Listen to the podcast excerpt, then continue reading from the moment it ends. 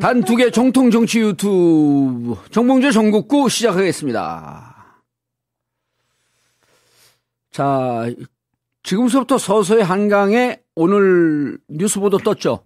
손가락이 떠다니기 시작했다. 어, 소리가 손- 안 들린대요. 손가락. 아, 소리 안 들린대요. 예, 예, 예. 예. 아, 손가락이 떠다니기 시작하다. 오늘 그 용산이요. 아, 용산 이전, 어, 많은 전문가들이 그, 뜸뜸은 얘기했는데 오늘 잘 정리해 주고 우리가, 어, 죽여버려다. 소리 들리네. 예, 들려서- 자, 오늘 함께 하실 분, JYP. 네, 안녕하세요. 박진영입니다. 예, 그리고 남영열차. 안녕하세요. 예, 남영열차 확진자기 때문에 마스크 쓰고 있습니다. 확진자 아니고요. 예, 아니, 혹시 설명하지 몰라서, 마세요. 예. 아, 우리 확진해도 해, 그냥. 왜냐면, 확진 결과 내일 나와요. 그럴 때 오늘까지는 확진 잠재, 잠재적 확진이야. 그 활동에는 문- 문제 없어요. 아니, 증세도 없고 아무렇지도 않은데 저 저기 접촉하신 분이 그래서 제가 마스크 쓰고 방송하겠습니다. PCR 검사 받았어요? 네, 네, 네. 그럼 PCR 검사 받고 내일 결과 나올 때까지 원래 그 돌아다니면 안 되는 거 아니에요? 어떻게 되는 거야, 그건? 뭐 그거는 지금 강제 사항은 아니고요. 아. 권장 사항인데 예. 제가 뭐 여기 두 분은 뭐 워낙 세 번 다 맞았어요. 몇번 맞았어요? 부스트샷도 맞으시고 세번 맞았죠. 저도 세 번 맞고. 다 지나갔죠. 그리고 부스터샷까지. 그리고 한 번 걸렸다가 나왔을 것 같아요, 느낌이. 난두 번. 그래요? 예, 목이 두 번 아팠어요. 예, 예. 근데 한 번만 더 아프면 새벽 닭이 울기 전에 세 번, 그 세 번 배신한다 그러잖아요. 유다? 예. 유도? 아, 우리 안티 인티고님이시네요. 예. 나 미추홀구 남영열차 무조건 감사합니다. 근데 이게 뭐 자, 남해열차님. 마스크 써도 이쁘대는데 어떡하죠? 하하하. 마기꾼. 마스크가. 이쁘다는 뜻입니다. 아니, 아니. 마스크 쓰면 더 이쁜 사람을 마기꾼이라 그래. 마스크와 사기꾼을 섞은 여러분 기쁘고 재밌는 일이 없어서 이렇게 음. 농담으로 시작을 하는데요. 우리 봉도사님이 또 아, 중요한 말씀을 또 오늘 해주실 거. 거라고. 아니, 나 기분 신기? 나빠. 아, 도사기? 법사기? 그러니까, 아니, 그러니까 이거를 예를 들어서 우리가 이제 결론 부분에 얘기했는데 우리는 절대 단정적으로 얘기하면 안 돼요. 네. 그리고 저 단정적으로 얘기하기를 바라고, 어, 밑밥을 계속 놓거든요. 음. 그래서 우리는 분명히 추정이다. 이렇게 생각한다. 이렇게 추정할 뿐이다. 그런데 그 보도에 따르면 정의화 음. 용산 이전에 대해서 문제 제기 했잖아요. 그 다음에 임태희 전 의원 얘기했어요. 네. 예. 그리고 어, 또 누가 얘기했어요? 이재호 김한길, 뭐, 김병준, 장재원조차도 반대한다. 어, 어, 뭐 조금 너무 회의적이다. 서두른다. 예. 너무 회의적이다. 아 장재원조차도요. 예, 예. 어 왜냐면 그거는 여론조사 보고 얘기한 거 아닌가? 그 전에 나왔나? 그 전에, 그 전에. 이야기했습니다. 근데 우리가 가장 그 이 이제 용산 투쟁 그 용산 투쟁에 있어서 가장 그 참고를 하셔야 될 분이 아마 용산으로 이전을 어 주창한 것은 2018년에 천공 스승의 유튜브 보게 되면 옮기라고 청와대 옮기라는 얘기는 없어요 거기에. 음, 음. 다만 용산이 뜨기 위해서는 용산이 뜨기 위해서는 용이 여의주를 물고 가야 된다. 여의주를 물, 물고 가야 된다. 용산이 뜨기 위해서. 근데 용산은 용용자 산산자 아니에요. 그러니까 터가 좋은 데라 그래. 제가 좋은 데 맞죠. 그래갖고 그러니까 하얏트 호텔 할 때 처음에 이제 그게 그 소유주가 일본 사람인데 그 사람들 풍수에 박, 박잖아요. 네. 네. 그래서 그 하얏트 자리를 잡을 때, 어, 남산, 조명권, 뭐 조망권 이런 거 조망권, 있었거든. 네, 이런 거 네. 다 무시하고 언제 했죠? 전두환 때요? 박, 박정희 때야. 박정희 때죠. 때죠. 박정희 때죠. 예. 그 부산 웨스틴 조선을 전두환 때 했고. 예, 예. 그래서 그런 데를 뚫고 들어서 하는 거예요. 음. 그리고 거기에 이제 용산. 어, 용산 하얏트 호텔이 한 4, 5년 전에 그 한 업체로 넘어갔죠. 음. 용산. 그런데 그 업체 사람들이 또 알펜시아도 인수했어요. 어, 알펜시아. 잘 풀렸네. 아, 그분들은 잘 풀렸죠. 네. 근데 알펜시아가 강원도 그 리인지 면인지는 모르겠는데 리 같아요, 리. 거기가 용산 용산리예요. 어. 알펜시아의 예, 있는 용산리. 어, 예. 알펜시아 있는 마- 지명이 용산리예요. 용산리. 예, 그러니까 그분이 용산 하이트 호텔을 인수하면서 그리고 조금 있다가 한 3, 4년 있다가 올해 2월인가 그 돈을 다 냈거든. 2월 18일인가? 음. 기사도 나오고 그랬어요. 그리고 네. 막그 거기에서 알펜시아까지 인사했는데 알펜시아가 또 용산 리에 있어. 그 사람이 용산과 무슨 인연이 있다고 어디서 얘기한 걸 들었어요. 용산 전문가네요. 고등학교 용산고 나오진 않았어요. 용산고는 그 이해찬 대표 용산고 나왔고요. 그렇죠. 맞습니다. 예. 이부영 전 의원도 용산고 용산고. 나왔죠. 그리고 KH 그룹 예, KH그룹, 예. 음. 코리아 해피니스 해갖고 KH그룹이에요. 그리고 어 농구. 요즘 예능에 자주 나오는 농구 서장훈 서장훈 말고요. 또 누구 있어요? 그 히포. 현주요. 아, 현주요. 현주요. 현주엽이 용산고 나왔을 거야 아마. 아 허재. 허재. 허재가 허재. 용산고 아, 나왔고. 그- 그거였어요. 예. 용산리. 예, 용산리 맞습니다. 자, 그런데, 그런데, 어, 그래서 우리가 보기에는 지금 누구와 누구의 투쟁이 되고 있냐면 용산이 좋은 지역이다. 용산에 뜨기 위해선 용이 여의주를, 여의주를 몰고 와야 된다. 용은 어, 대단한 사람이라는 거, 거 아니에요? 네. 그리고 여의주는 법이라고 하는 거예요. 그러니까 딱 윤석열 당선자에게 맞지. 음, 음. 대단한 사람이니까 총장을 넘어서 세 단계를 넘어갔고 누가 그 얘기를 하더만 총장, 법무부 장관, 그 다음에 그, 그, 국무총리, 대통령, 이 세 단계를 뛰어넘었다는 거예요. 어떤 사람이 해석을 하기를. 음, 그럼 이걸 뛰어넘어갖고 대단한 인물이 됐는데 이 사람 또 법을 다루던 사람이야. 음. 그러니까 천공 스승이 말했던 그 사람이 본인일 수도 있겠다라고 하는 착각을 하는 건 착각은 자유거든요. 어 그래서 용산으로 이전을 하려고 그런 거 아닐까라고 하는 게 보수 진영에서 나오는 거예요 그 얘기가. 음. 왜냐하면 뭐- 뭐라 그러냐면 이 도저히 설명이 안 된다. 왜 하루도 들어가지 않겠다고 하는 거냐. 음. 그렇게 하기 위해서는 정상적인 사고가 아니고 그러니까 한간에 떠도는 그런 소문 이렇게만 얘기를 해요. 한간에 그런 소문이 맞다는 얘기 아니냐. 풍수지리 정도는 이야기해도 됩니다. 풍수지리를 보고 그랬을 수가 있겠다. 정도는 그러니까, 이야기해도 예. 됩니다. 근데 이제 하나 저희, 저희가 정확하게 짚고 넘어가야 될 것은 예. 용산을 공약한 게 아니에요. 광화문 가겠다고 했던 거기 때문에 예. 사실은 윤석열 후보도 공약을 어기는 거고 음. 그리고 결국은 뭐냐면 광화문을 가느냐 용산을 가느냐가 중요한 게 아니고 청와대는 절대 못 들어가겠다는 그렇죠. 그게 우선적인 거라는 게 음. 이거 확인을 해야 됩니다. 저희가. 그래서 이제 그거를 오늘 몇 가지 좀 말씀을 드렸는데 오늘 우리의 이제 그래서 저 이제 구도 구도가 지금 어떻게 싸움이 붙고 있냐면 한 축에 용산의 위대함을 얘기하고 있는 천공 스승이 있는가 하면 또 한 축에 대한민국의 정통성을 주장하는 정말 그 보수의 원조가 계세요. 조갑제? 조갑제. 예. 조갑제와 천공 스승의 투쟁이다 이게. 음. 예를 들어갖고 조갑제닷컴에서 최근에 글을 쓴 거, 논평을 쓴 거에 대한 제목만 한번 읽어볼게요. 어, 점령군 김은혜 대변인의 김은혜 대변인의 오만 방자. 아. 이게 조갑제닷컴의 글이에요. 네. 예. 그 다음에 윤석열 당선인에게 띄우는 공개장. 김정은이 좋아할 일을 왜 서둘러 합니까? 네. 음. 어, 합참장 출신 11명이 북한군의 동시 공격 표적이 된다고 반대한 일입니다. 네. 예. 자, 그리고 이렇게 되면서 이제 우리가 또 재밌는 글들이 있어요. 그래갖고 일단 천공 스승과 천공 스승의 주장과 조갑제의 주장이 지금 충돌하고 있다. 이런 말씀을 드리면서, 어, 아주 재밌는 그, 재밌는 게요. 제가 오면서 김진홍 목사가 누구예요? 김진홍 목사. 예. 어, 그 옛날 저기 그, 보수 쪽에 그 옛날 기독교 민주화 운동 하셨고 네. 나중에는 이제 뉴라이트 네. 되셨죠. 아, 네. 이분의 그 설교를 듣다 왔어요. 음. 김진홍 목사. 누가 한번 들어보라 그래갖고 용산으로 이전하는 진짜 이유가 있다. 네. 자, 이건 양념으로 좀 재밌게 아주 조금 더, 더 들어와야 되니까. 이분이 쭉 주장하는데 40분짜리 설교인데 앞에 한 15분 정도면 결론이 나와요. 이분이 자그마치, 어, 1967년 그 김신조 내려왔을 때 네네네.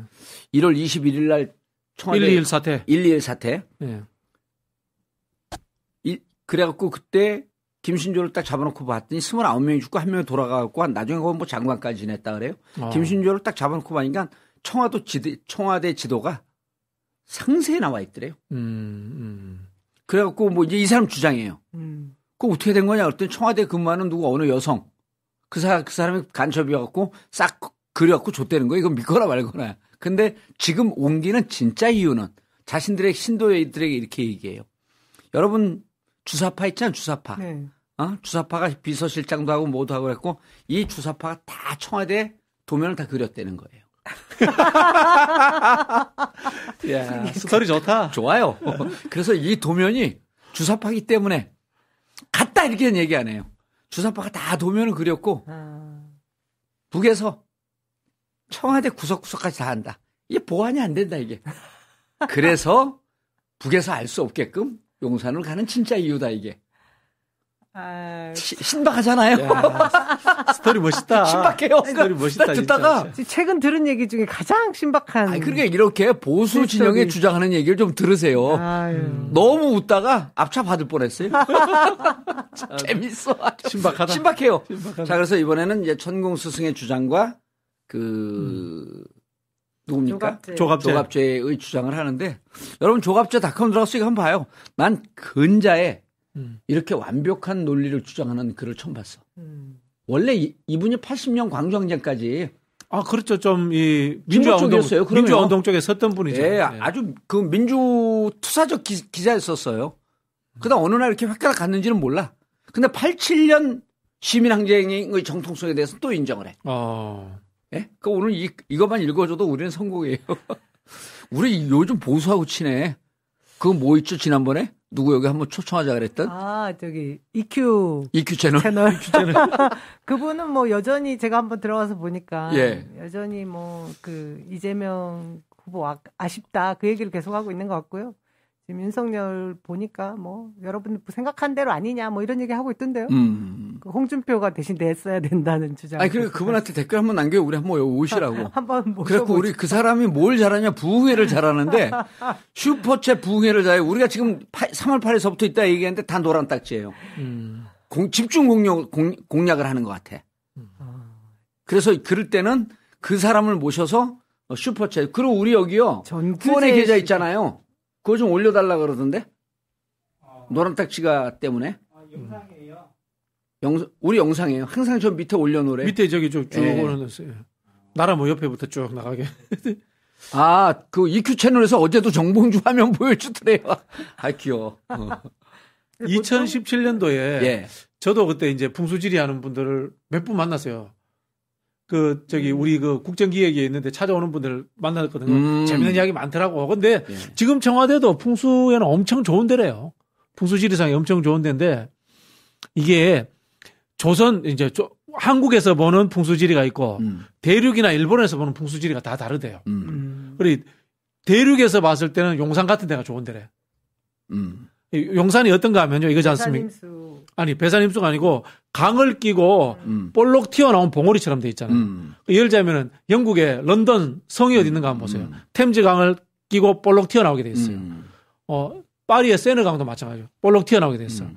이런 어 대륙 지향적인 나라들, 예. 외세 지향적인 나라들은 그렇게 돌출되는 이 풍수지리가 좋다는 거예요. 음. 근데 우리나라에서는 어, 과거부터 이거지 않습니까?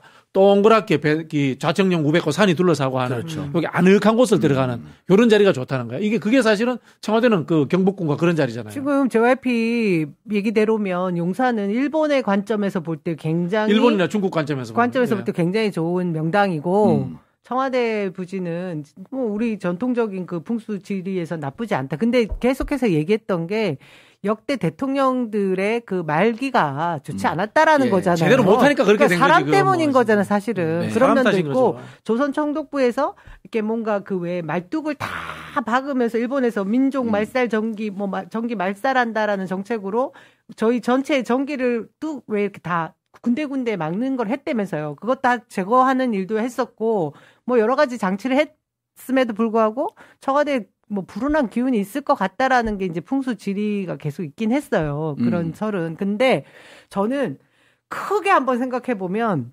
이것에 동조를 하다가도 이게 아니다 싶은 게 지금 대한민국이 전 세계에 거의 뭐 세계 경쟁력 한 10위권, 8위권 되는 대국이 되지 않았습니까? 예.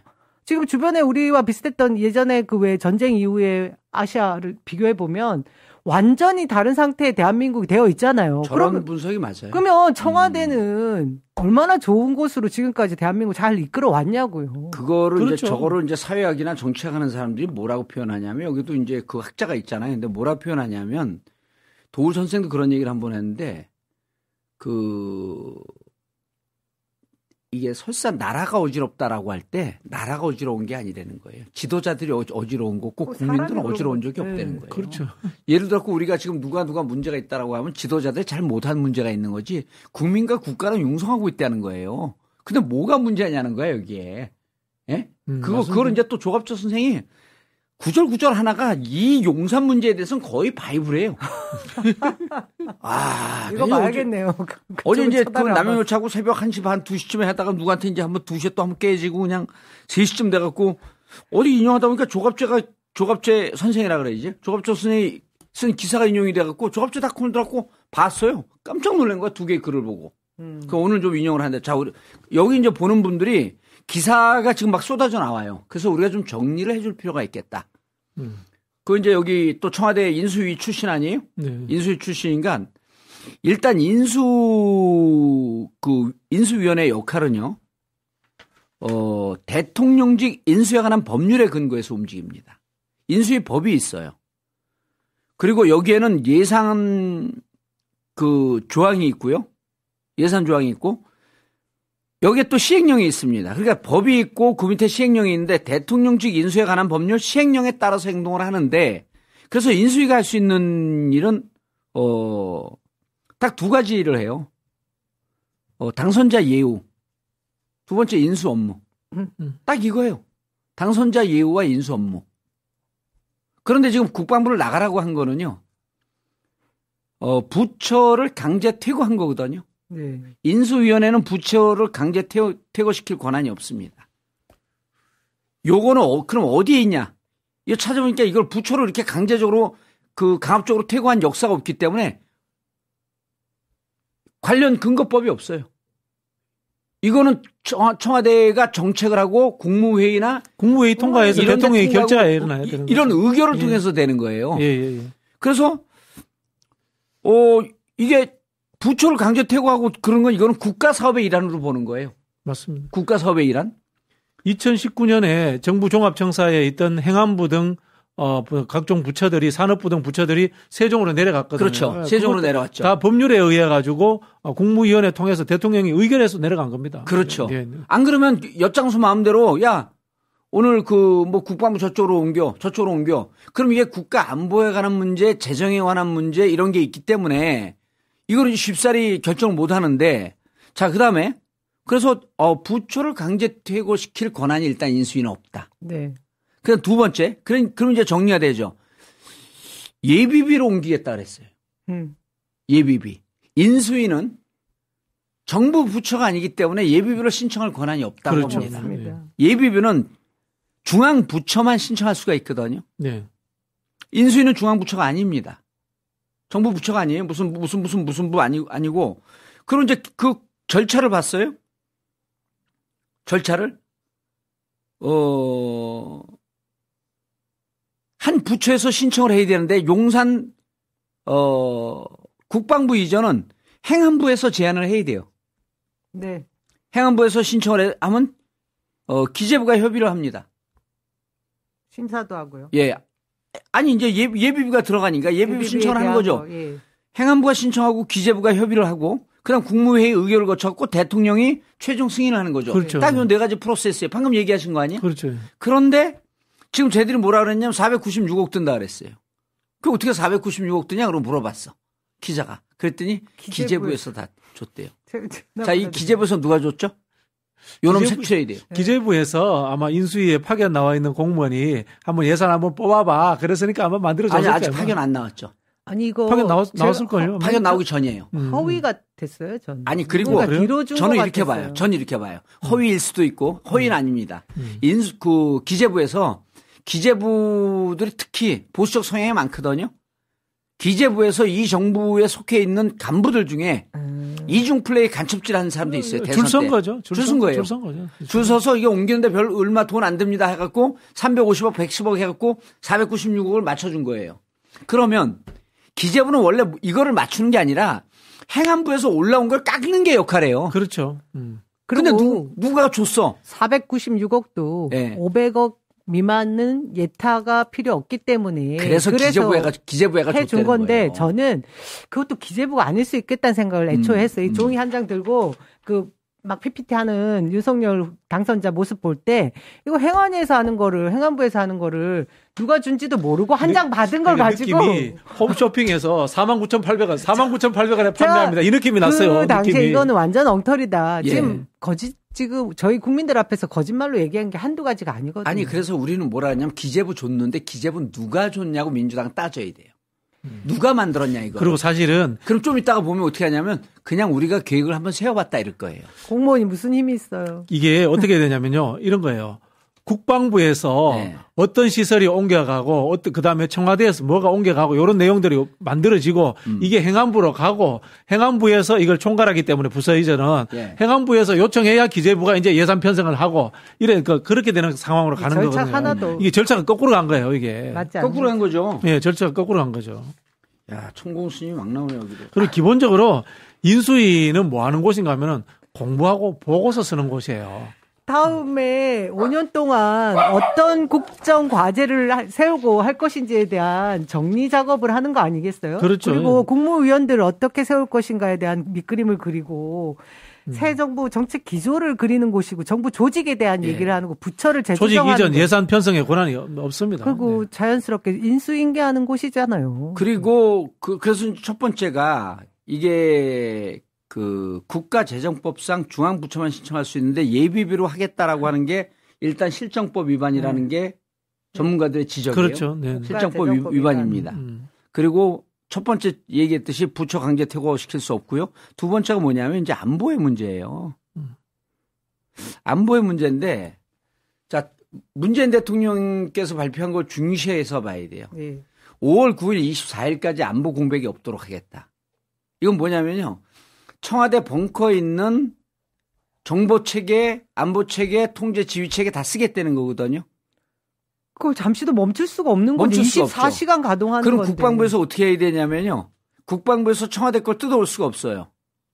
그럼 청와대에서 뜯어올 수 없기 때문에 청와대 안보 보안 시스템을 국방부에다 깔아야 되는데 똑같은 걸 깔고 똑같은 걸 깔아야 돼요. 돼요. 음. 그냥 까는 거로 끝난 게 여기서 두 가지를 꼭 지켜야 됩니다. 일단 설치를 해야 돼요. 그 다음에 이것이 운영에 하자가 없는지 시뮬레이션 하는데 예. 음. 이 시간이 더 걸린답니다. 음. 그 다음에 청와대 같은 경우는 너무 오랫동안 이미 해킹, 바- 해커 방어 시스템이나 이런 등등을 다 방어 시스템을 갖춰 있는데 용사는 이게 지상 방어 시스템이 되어 있는지 라인 방어 시스템이 되어 있는지 이런 방어 시스템을 구축을 하는데 실제 설치는 짧지만 안정성이 있는지 시- 정말 하자가 없는데 그래갖고 제가 방송에 나가고 이런 얘기를 한 거예요. 자 북한에서 장사용포 안 쓰고 쏘진 않았는데 새떼가 변화하는 날, 날아드는데 옛날에 새떼 날아오는 곳을 미사일 미사일 공격이 온다 그래갖고 판문점에서 우리가 미사일 쏜 적이 있거든요. 마지막에 보니까 새떼라 그래갖고 그때 막 우리가 공격을 했어요. 그때 이명박근혜 시절인데 새떼와 미사일도 구분을 못하냐. 근데 이게 오류가 날 수 있답니다. 어. 왜냐면 큰 새들이 몰려서 뜨게 되면 하나의 뭉치가 움직이니까 음. 그럼 장사정포가 발사했다고 얘기를 해요. 새떼가 떼고 떼고지로 내려오는데 그럼 어떻게 합니까? 대응 사격해야 되잖아요. 그렇게 이렇게 오류가 있는지 없는지를 점검하는데 그래서 군사 전문가들이 최소한 6개월이 걸린다. 자, 그럼 6개월 동안 청와대 시스템 써야 되거든요. 예. 청와대 거 뜯어올 수 없잖아요. 그렇죠. 두 개가 있어야 되네. 두 개가 있어요. 동시에 두 개가 두 개가. 청와대 쓰면서 존재해야 그러니까 지금 그래서 무슨 얘기가 나오냐면 뭐 통일동에 들어가겠다. 청와대는 하루도 들어가지 않겠다. 어, 이제 이게 하루도 들어가지 않겠다는 거에 대해서 임태희 이재호가 이상하다 그러잖아요. 누구에게 무슨 말을 듣지 않고 왜 하루도 들어가지 않냐고. 이 용산 이전이 목표가 아니고 청와대 안 들어가는 게 목표기 청와대 안 때문에. 들어가는 게 목표가 된 거예요. 네, 청와대 안 들어가는 게 목표죠. 그래서 안보 시스템에 그래서 11명이 합동 합참 의장이 11명이 청와대 이전 반대한다 그랬어요. 예? 반대한다 그러니까 이쪽 TF 팀장이 막상 반대하지 않는다. 그래서 그들 성명서 반대하고 제가 봤어요 또. 아 별거 다 봐요 요즘. 그때 11명 중에 4명이 국방부 장관 출신이고 이 중에 한 명은 이번 당선자 정부에서 장관 유력 후보예요. 아, 20일 날 성명 내는데 성명 내기 몇 시간 전에 성명 소- 그 윤석열 기자회기 전에 이걸 발표했고 미리 갖다 줬거든요. 어, 어, 그분 소신 있네요. 김순진 누구 아니, 누구시더라? 근데 이, 이, 이 분들이요, 여기 보게 되면 이건 옮기면 안 돼. 음. 이들 주장을 제가 다 봤어요. 그랬더니 연쇄 이동 그러니까 청와대 시스템이 국방부 들어가서 국방부 벙커 시스템 쓰면 된다 그러잖아요. 그거 갖고 안 된다는 거예요. 틀리대 완전히 음. 기능이. 음. 그럼 국방부 시스템 옮겨야 돼. 지금 몸이 움직이는 건 별로 중요하지 않아요. 요즘 뭐 러시아가 뜨니까 KGB 뭐 KGB 알죠? 이삿짐 센터. 그거로 이사하는 게 아니라 방어 시스템이 움직여야 돼요. 그러니까 그게 국방부 거? 16억은 이삿짐 센터 거였어요. 24시간. 아니 그리고. 예, 얘를 설명하는 거 보세요. 합참본부에 네 개 층이 비어 있으니까 들어가면 된다고 그러고. 사람들이 그것도 열받아. 네 개 층 비워놓고 이제까지 뭐 했니? 그러고. 집 넣으면 된다 이거 그거구만. 그러면 국방부가 쪽으로 가고 그럼 합참 남태령으로 또 가야 되잖아요. 근데 이게 보안 시스템 다 가야 되는 거야. 아니 이게 기본이 안 된 게 이게 우리가 이사를 가더라도 이삿짐 옮기는 게 중요한 게 아니고 몇 달 전에 애 전학 보내야 되고 있지 않습니까? 근처에 학원도 알아봐야 되고 예. 어, 그다음에 뭐 동선 파악돼야 되고 이런 거 중요하거든요. 그런 생각을 아예 없는 거예요. 아, 그또그 집만 갖다 놓으면 되는 거예요. 그 지역에 맛집이 있는지. 그렇죠. 그럼 내가 나하고 친한 사람들이 이 지역에 살고 있는지. 네트워크가 뭔지. 아니 출퇴근 어떻게 할 건지 이런 예. 거 계획이 있어야지. 아유 참. 그래갖고 보안체계 얘기하니까 김은혜가 이렇게 해요. 얘기해. 특히 이제 국방부는 C4I라고 하는 체계가 있어요. 음, 음. C4I인데 모든 기사들도 I를 I로 쓰지 않고 일자로 쓴 데가 많아요. 그러니까 김은혜가 발표하면서 이랬습니다. C4-1에 대해서 문제 없다. 아. C4I예요. 음. 예? command 지휘. 예? 그 다음에 컨트롤 통제, 음. 커뮤니케이션, 음, 정보. 음, 음. 그 다음 마지막에 컴퓨터거든요. 이게 C4라는 거, C가 4개. C가 4개, I가 하나. I. I는 intelligence 정보. intelligence. 정보 통신. 그래서 이것이 국방부 명령 지휘 체계의 명령 통제 통신 컴퓨 그 전산화 정보 이게 핵심이 되는 거예요. 요게 갖춰져야 된다. 그럼 이것도 모르면 C4-1이 뭐예요? 그러면서 옛날에 어, 그뭐 3D라 그랬다고 그 4D라 그러고 3D. 아, 근데 진짜 내용 디테일함 없이 그냥 그냥 결정했어. 윤석열 결정했으니 해야 돼. 지금 딱 그 모양이에요. 모두 그 같이 움직이는 이건 사람들이. 문재인 대통령한테 사면 복권 요청했던 때하고 똑같아요. 책임은 문재인 대통령이시잖아요. 음. 그리고 정말 이명박 사면 복권 원- 원하게 되면 물밑으로 해야죠. 국방부 이전 문제에 대해서 정말 국방부 이전하고 청와대 안 들어가고 싶으면 물밑으로 갖고 이러한 정책이 있으니 이게 가능하냐. 협의를 해야죠. 협의를. 협의를 해야죠. 협의를 하고 왜냐하면. 본인이 광은 팔면서 책임은 문재인 대통령이시잖아요. 우리 계속 얘기한 거 아니에요. 본인이 책임질 수 없으면 광도 팔지 마라. 예? 아까 어떤 시청자분이 JYP하고 남영희하고 새날에서 그 청와대에서 마치 그 이거 그러니까 이 저기 이전에 대해서 같이 협의하고 조율할 것 같다라고 얘기했는데 조심해서 방송해라 하시더라고요. 근데 저희가 그렇게 말씀드릴 수밖에 없었던 그때 상황은 그 박수현 국민소통 수석하고 그다음 김부겸 총리하고 두 분 다 그 언론에서는 이미 그렇게 난 거예요. 이 그 청와대 측 의견은 그래 뭐 인수의 단계에서 협조의 사항은 뭐다 당선자의 뜻을 존중하겠다라는 것까지만 언론에 나온 상태에서 저희가 방송을 했습니다. 예. 그죠? 그리고 그러면서도 끝날 때 저희가 얘기했던 거는 그래도 대통령께서는 이 부분에 대해서 법대로 해주셨으면 좋겠다는 얘기를 꼭 했거든요. 음. 근데 그 이후에 NSC를 열고 나서 대통령께서 열어보니 그때 예. 정확한 정보를 수집하시고 그리고 위헌 사항도 다 얘기를 그때 들으셨을 거예요. 깜짝 놀란 거예요. 그리고 그 전에는 언론 플레이가 그렇게 제가 보니까 계속 MB 사면도 그랬고 그럼요. 그 지금 뭐이왜 각 관계 장관이나 이런 분들의 얘기도 예. 먼저 언론에서 계속 우호적으로 쓰는 거예요. 그 과정들이 있었다라는 생각을 여러분들이 좀 이해를 해주셨으면 좋겠고요. 저희 바람대로 대통령께서는 지금 봉도사님 말씀대로 5월 9일 24시까지는 문재인 대통령의 대한민국 최고 국군 통수권자의 위치가 그대로 있지 않습니까? 그 주의를 하시겠다라는 게 당연한 거죠. 윤석열 당선자가 내세운 게 그 세 가지예요. 국민에게 불편 주지 않겠다. 국민 소통, 약속 이 세 가지거든요.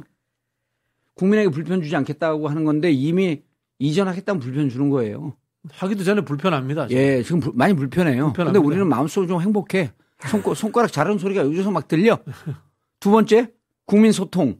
그리고 제일 황당한 얘기가 용산 가서 집무실을 보여주겠대요. 그 집무실 보러 갈 사람들 없거든요. 왜 그러냐면요. 못 봅니다. 보안 때문에 못 들어가요. 그 윤석열 당선자가 예. 어떻게 살아왔는지를 보면 저희가 미래를 예측을 할 수 있잖아요. 예. 이 지- 저희가 제일 화가 나는 게 검찰총장 당시에 반대하는 그런 청원들이 많이 들어갔음에도 왜 어떻게 임명이 됐냐는 과정들을 들여다 보니까 검찰 개혁 부분에 있어서 자기가 완전히 협조하겠다. 예. 공수처 더 강화하겠다. 이런 얘기를 계속 했던 사람이에요. 근데 그 사람 검찰총장 된 다음에 완전히 바꿨잖아요. 그러면 지금도 청와대 아니 옮기고 용산에 들어가서 자기 뭐 국민과 소통하겠다? 저는 이것도 새빨간 거짓말일 거라고 정말 그러니까 약속을 지키면 광화문 가야지. 장담합니다, 그렇죠. 제가. 누군가가 누군가가 이런 얘기를 해요. 거기 용산 국방부 청사는 집무실로 불가능한 이유가 그보다 높은 20층 아파트가 주위에 세 곳이 있대요. 거기서요 광 마이크나 광선 이걸 쓰면요 집무실에서 대화하는 것까지 그 유튜브 생중계할 수 있다는 거예요. 음. 그게 뭐 도청 금지법 뭐 이런 것도 아니거든. 그냥 내, 내 손을 쓰니까. 근데 국방부가 그걸 보여주겠다? 그래서 그, 그쪽 사람들이 이상하게 얘기해. 이제 이- 이따가 그래서 제가 여러분들이 모든 궁금해하는 걸 조갑제가 다 답을 줘요. 꼭 읽어봐야겠네요. 뭐. 예. 조갑제가 답, 아니, 그래서 이 사람들이 아까 이제 11명 합참 의장들 첫 번째 이 국방부가 옮기고 그다음에 합참이 옮기고 대통령 집무실이 옮기고 벙커가 옮기는 이런 문- 와중에서 통신망이 무력화된다는 거예요. 음. 옮기는 와중에. 옮기는 와중에 그다음 두 번째 C4 체계를 새, C, 그, 그 C4I 체계를 새로 구축해야 된다는 거 이게 힘들다는 거 그래서 아까 그 남현차가 저한테 보내준 거 1조 든다는 얘기가 맞는 거예요. 보통 이 시스템 구축하는데 이, 뭐 2천억, 3천억 이렇게 들거든요. 그 다음 이제 제일 이 안보하는 사람들이 제일 우려하는 게 이런 거예요. 국군 통수권자, 그 다음에 군 지휘권자가 한 곳에 모여 있다는 거예요. 동시 타격의 가능성이 있다. 그러면서 백악관하고 펜타곤하고 같이, 같이 있으면 안 된다는 거예요. 그렇죠, 그렇죠. 가장 위협적인 거죠. 그래서 여기서 이제 우리가 그럼 이 대목에서 그네 네 가지 그러면 이제 우리가 저것도 얘기해야 돼 오늘 통 뭐통 무슨 동이지 통이동. 통이동 통영도 얘기해야 되는데 자 보세요 어 청와대가 이제 불통의 상징이라 그랬어요. 주- 그 도- 무슨 권력의 상징이라 그랬냐면 제왕적 권력. 제왕적 권력의 상정 상징이라 그러니까 자 점령군 김은혜 대변인의 오만 방지함. 이렇게 쓴 데서 조갑재 선생님이 뭐라 그러냐면 1987년 직선제 개헌 이후의 노태우, 김영삼, 김대중, 노무현, 이명박, 박근혜, 문재인 대통령을 절대 권력이라고 표현하는 것은 아무리 우리가 탄핵시키고 그랬으면 절대 권력은 아니었거든요. 음. 소통하면서 소통을 좀 덜하고 그랬을 뿐이지 이런 사람들 절대 권력을 표현하는 것은 현대 세대에 대한 모독이다. 음. 와, 그 조갑재 씨가 썼어요. 예. 자신이 대변인으로 모셨던 이명박도 절대 권력자였던가? 그럼 김 의원은 절대 권력의 신이었다는 고백이다. 언론 기자였으니까. 아, 여기 거기 저 대변인이었거든요. 어, 그렇죠. 예. 그리고 여기서 이제 그 보세요. 이렇게 얘기해요. 국민들이 청와대를 돌려달라고 시위를 한 적이 있습니까? 그러니까 제, 제가 너무 이 말장난이 누가 청와대 돌려달라 그랬어요? 드디어 돌려준대. 누가 돌려달라고 했냐고요. 그러니까. 이- 이- 이렇게 제왕적 권력의 상징인 천혜를 국민께 돌려드리겠다, 드리겠다고 약속해 드렸습니다. 이런 말을 강조하셨는데 청와대는 대한민국 민주발전의 사령탑이었습니다. 제왕적 권력인 적이 없었다는 거예요. 제왕적 권력의 상징은 어디다? 땡땡땡 세 개. 물- 질문 시험 문제야. 제왕적 권력의 상징은 힌트. 비서- 북에 북에 북한에 있어요. 무슨 구 땡땡궁 수령궁? 주석궁. 주석궁? 제왕적 권력의 상징은 주석궁이지 청와대가 아닙니다.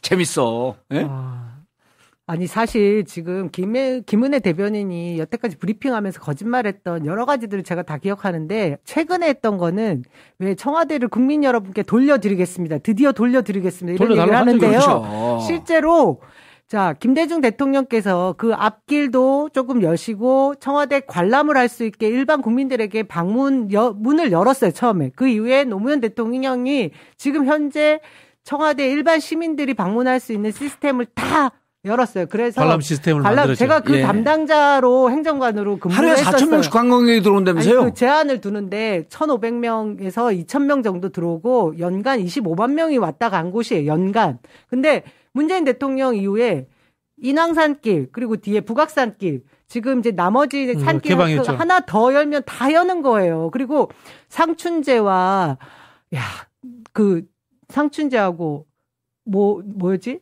녹 녹지원 그 얘기를 하더라고요. 예. 거기 다 들어가셔서 한 바퀴 돌고 나가십니다. 제가 그거 보면서 이미 관광지가 됐어요. 어, 어떻게 저렇게 거짓말을 하지? 이미 네. 다, 다 돌고 있어요. 그 그리고 심지어 대통령 비서실 행정 행정관 비, 비서실의 비서 행정관들 점심 먹고 다니면 맨날 시민들하고 부딪혀요 거기서. 그러군요. 그리고 우리 문 대통령님이 예. 계신 여민 일관에서 창문에서 보면 그 녹지원에 시민들이 와서 구경하는 모습이 다 보여 요. 그래서 가끔 문 열고 이렇게 인사도 어. 하셨고요. 나와서 산책하시다가 김정숙 여사님하고 사진도 찍고 그랬어요. 근데 코로나 공개가 이후에 공개가 된 거네. 다 됐어요. 코로나 이후에 그 지금 상황은 어디든 다 방어하고 칠 수밖에 없는 상황이었잖아요. 그게 달라졌던 거지. 아 정말 제가 그거 들으면서 가슴 팡팡 치고 있었고 청와대 여러분들 보셨죠? 예. 이 사람들이 가보셨대잖아요. 근본적으로 청와대라는 집과 비서실이라는 권력 구조를 구별을 못 하고 있어요. 집이 무슨 권력이 있어요? 아니 그리고 집이 권력이 있는 게 아니거든요. 그러면 그, 아니 그 여, 여기서 이제 또 나와요. 그, 그래서 이제 조, 조합제 닷컴의 얘기를 보면 이렇게 돼요. 청와대 돌려달라고 시위를 한 적 없고 그다음에 이렇게 얘기합니다. 대한민국 주도의 민족 통일에 대한 당위성을 부여하는 일종의 성지다. 청와대는 한반도의 중심축이다. 대통령 집무실이 이것을 떠나면 역사성을 잃는다. 음. 외세와 병영의 이미지가 너무나 강한 용사는 민족사의 흐름에 맞지 않다. 왜냐면 외, 외세 병영 맞잖아요. 네. 미군 기지가 계속 오래, 오랫동안 있었으니까. 그러면서 이렇게 얘기해요. 광화문 지역에 대통령 집무실을 두는 것은 민폐를 끼치는 재앙 수짐을 당선 후에야 알았다고 하는데 그렇다면 광화문 시대를 열겠다는 공약 자체가 무효 아닙니까? 아니 그거는 정말 황당무계한 소리인 게 문재인 정부에서 검토하다가 안 됐다는 게 언론에 수없이 나와 있는데 그뭐 그럼 신문도 안 본다는 이야기예요 아, 그러면 광화문에서 집무를 시작하기도 한 약속도 한별 생각 없이 한 얘기 아니에요? 이렇게 물어요.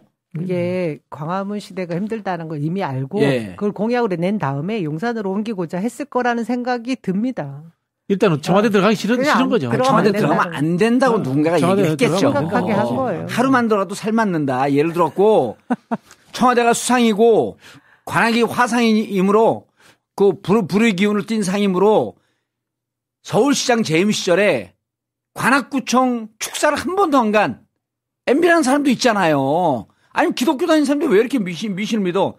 자 여기서 압권 결정타가 나옵니다. 청와대가 무슨 죄가 있습니까? 자리는 최고 아닙니까?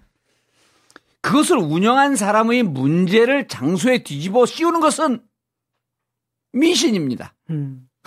정답을 얘기해. 공간이 사람을 지배한다고 하지 않습니까? 그렇죠. 그게 풍수질이에요. 풍수질이 공간이 사람을 맞아요. 지배한다는 의식을 지배한다. 네. 그게 풍수질이. 풍수질이에요. 이분들이 전형적인. 그 유물론 잘못 배웠고 존재가 의식을 규정한다는 거 어떻게 어설프게 잘못 배웠고. 공간이 의식을 지배한다가 풍수질이에요. 네. 전형적인. 우리 쪽에서 얘기한 거 가지고는 저쪽에서 반박이 심한데 조갑주 선생님 저렇게 세게 얘기했는데도 반박 한마디 못 하잖아요. 아니 저는 요 조갑제 반, 반박하고 있죠 지금 변희재 반박하고 있죠. 찝찝하면은 그러니까 자기 청와대 안 들어가도 된다고 네. 되- 안 들어갈 수도 있다고 아, 봐요. 저도 뭐 가기 싫은 근데 그 과정에서 안보의 문제라든가 국민 불편 문제, 이 중장기적인 계획 이런 속에서 아, 움직여야지. 실정법 위반. 실정법 그렇죠. 그래서- 법률 절차적으로 완- 그래서 완벽해야 정의와, 되고. 정의와 국- 아, 어떤 사람 그럼 조갑제는 뭡니까라고 하면 여러분 이분이 진보 진영 도와주려고 이러- 이러겠습니까? 문재인 대통령 도와주려고 그러겠습니까? 이쪽에서 봐도 얼토당 누가 봐도 얼토당타는 누구 이상한 사람 얘기 듣고 무조건 청와대 들어가면 안 된다라고 하는 얘기를 듣고 날뛰는 거 그냥 너무 한심해갖고 얘기를 한 거예요. 그러니까 이 지금 상황 용산 이전 문제는 진보와 보수의 대결이 아니고 과학 대 비과학의 대결인 거예요. 아니 천공과 천공과 조갑제, 조갑제의 대결. 우리는 조갑제 잘한다 이겨라 조갑제. 아, 야 아, 이러는 그- 동안 지금 공론 분열과 이 우리 에너지 낭비는 어떻게 하면 되냐고요. 그 들어가서 한 여기 이런 표현도 있어. 역시 군대 안 갔다 온 대통령답다. 아, 제가 보기에는 이분이 절대 청와대 안 들어가고 통이동에서 근데- 오래 있을 것 같아요. 오래 있어야 될 아, 것 같아요. 이제 통일동의 문제가 또 뭐냐면 통일동이 지금 인수위원회 있는데 아니에요. 음, 음. 네, 인수위원회가 있는데 지금 두 군데 쓰고 있잖아요. 금감원 연수원하고 그 옆에 있는 조그만 데 두 군데를 분산해서 쓰고 있는데 이것도 제가 실정법 위반이 되지 않냐고 물었더니 그거에 대한 법률조차도 없는 거예요. 법률이 없겠죠, 대통령이 대통령이 어디에서 어디- 근무해야 된다라는 법률적인 규정이 규제는 거예요. 청와대가 네. 있으니까. 그런데 일단 외국 정상들이요. 그 제일 중요한 게 추정컨대 국방부를 쓰잖아요. 그럼 외국 정상들이 들어오기 전에 오기 전에 안보팀이 먼저 쭉 그 검토를 합니다. 근데 처- 국방부는요 완전 노출해요. 예를 예를 들어 드론을 띄운다든지 어느 지역에서든지 그냥 오픈되어 있어. 그럼 청와 그 외국 그 정상들이요 거기서 정상회담 안 합니다. 그래서 제가 보기에는 이 지금 말은 예. 청와대는 쓰지 않겠다고는 하지만 음. 정상들 오면 그 영빈관이랑 그 주변을 사용할 수밖에 없는 쓰겠죠. 상황이 쓰- 생길 것 같아요. 상황이야. 그러니까 음. 지금 그냥 억지 주장을 계속해서 하고 있는 거예요. 일단 외국 정상들이 통일동 안 옵니다. 못 가죠. 거기 거긴 장소도 없어. 통일동도 없고. 그리고 제일 중요한 게 뭔지 아세요? 그 이제 그 경호 경호실의 모든 매뉴얼이 청와대의 구조에 맞게 경호실 매뉴얼이 그렇겠죠. 짜 있어요. 그렇겠죠. 예. 자 용산 가잖아요. 그 경호실 매뉴얼 짜는 데만 또 몇 개월입니다. 그렇죠. 지형에 맞게 짜는 거거든요. 통일동의 매뉴얼을 또 막 일단 마- 만들어야 돼. 그다음 저쪽으로 옮기면 또 만들어야 돼. 여기 네? 누가 댓글 달려요. 재택근무해라. 어, 아크로폴리스 아크로폴리스에서 재택근무해라. 근데 지금 거기서 재택근무를 해도 경호처는 죽어납니다. 그 아파트 그를 저 지금 뺑 어떻게 다 지금 경호처에서 아, 그 아크로비스타를 경호해야 아크로비스타 돼요. 그, 그 경호해야 되네. 거기 야 저기 재밌다. 전파 뭐지 이거 다 인터넷도 다 잘라야 되고요. 다 지금 막고 다 해야 돼요. 아크로비스타 경호하기 위해서는 진짜 중요한 게 거기 그 대검찰청 있잖아요. 땅이 좀 남거든. 거기다 사드 배치해야겠네. 서초동 사람들 거기 사드 배치 방법이 없어요 진짜. 아 사드 배치해야 돼요 그러려면. 예? 사드는 저기 배치하려면은 그 윤석열 후보 가장 많이 표 찍어준 동네에 배치해야 돼요. 그렇죠. 아니 이렇게 실정법 위반까지 하고 안보 상황에 말도 안 되는 얘기를 하는데도 끊임없이 그 장성철 씨 이런 분들 있잖아요. 그쪽 예, 패널들. 예, 그래도 당선자의 말을 들어야 된다. 이런 말할 때 전 정말 혈압이 올라서 참을 수가 없어요. 그거 아니 그게 대한민국 아니, 국민 그게 이제 아닙니까? 우리 여기, 여기 듣는 사람들도 중요한 게 법적으로 형식과 절차가 갖춰지면 그때 가서 하라고 하세요. 없어요 지금. 자기. 문재인 대통령한테 지금은 요청하는 것밖에 없어요. 근데 음. 문재인 대통령께서 이 요청을 들어줄 수가 없는 게 국방부를 내쫓을 수 있는 권한이 없어요. 무슨 이유로 청와대를 옮겨야 되는데 옮기는 것에 대해서 국가 안보 문제에 있어서 하자가 없거나 이런 공백이 없다라고 하는 확신이 있을 때 옮기겠다라고 하는 걸 도와주는 거거든요. 그러니까 문재인 대통령에게는 일을 할 수 있게끔 도와주세요. 그랬더니 국민들이 이전 일을 하라고 시킨 적은 한 번도 없거든. 이사라고. 이사라고. 어? 뭐 이수희가 이삿짐 센터요? KGB야? 근데 이렇게까지 할 줄 몰랐어요. 아무리 저희가 잘 못할 줄은 알았지만 이 정도까지 똥꼬집에 아니죠. 똥꼬집이 아니고 저희는 나는 납득이 돼요. 저게 한 번 꽂혀버리면요. 음, 이게 그리고 또 이제 평생 그 이 사람이 그렇다는 게 아니라 평생 이 그 법사들이나 어, 무당이나 사주를 보는 사람을 말을 듣고 사업하는 사람들이 꽤 있습니다. 예를 들었고 그 SK도 SK도 김원홍이라고 하는 사람이 있었어요. 김원홍 그분이 법사요? 무당이죠. 아. 그래서 모든 투자할 때 소속된 아, 회사에서 그래갖고 항상 최재원, 최태훈이가 이렇게 데리고 다녀요. 어. 그분이 중국에 선물 투자해야 된다라고 하면서 모든 사업도 그분 판단에 의해서 가는 거거든요. 그 중국에 선물 투자했고 6천억 날렸어요. 예? 아니 저도 사실 야당되고 좀 시간 여유가 있어서 사주 명리 주역 공부를 좀 할 예. 생각을 갖고 있습니다. 아, 하지, 하지 마세요. 하지 마세요. 통계이기 때문에. 예, 예. 그 통계, 통계한 사람한테 보면 되는데, 그리고 음. 요즘은 그거 보고 해석이 더, 해석하기 어렵다 그러더라고요. 아, 그럴듯해야 돼요. 예. 그래서 나는 조금만 배우면 해석이 쫙쫙 나오니까 그 하지 말고 그래서 김원홍이라는 사람이 있고 과거에 삼성에서 인사 그 면접 볼 때 또 승진시킬 때 관상을 보고 하는 관상쟁이 여- 이런 사람들이 옆에 있었어요. 음. 근데 이게 보시면 알겠지만 우주의 삼라만상 그, 그- 이 법칙 중에 그 잡신 면, 잡신을 보는 사람들이 있어요.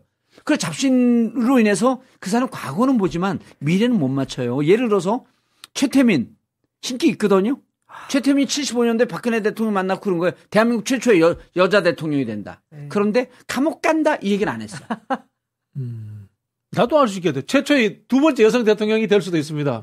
나중에 맞으면 그때 신기로. 그렇지. 맞추면 되는 한 100개, 한, 한 1000가지 정도 예언을 해놓는 거야. 제가 요새 느끼는 게. 여러분 바벨탑 기억하세요? 예, 네. 바벨탑에. 바벨탑에 신의 권위에 도전한다고 해서 탑을 높이 네, 세우지 그렇죠. 않습니다. 예, 예. 그럼 진짜 신이 신께서 바벨탑을 쌓을 때 방해 놓습니까? 아니죠. 네 해볼 때까지 해봐라. 그렇죠.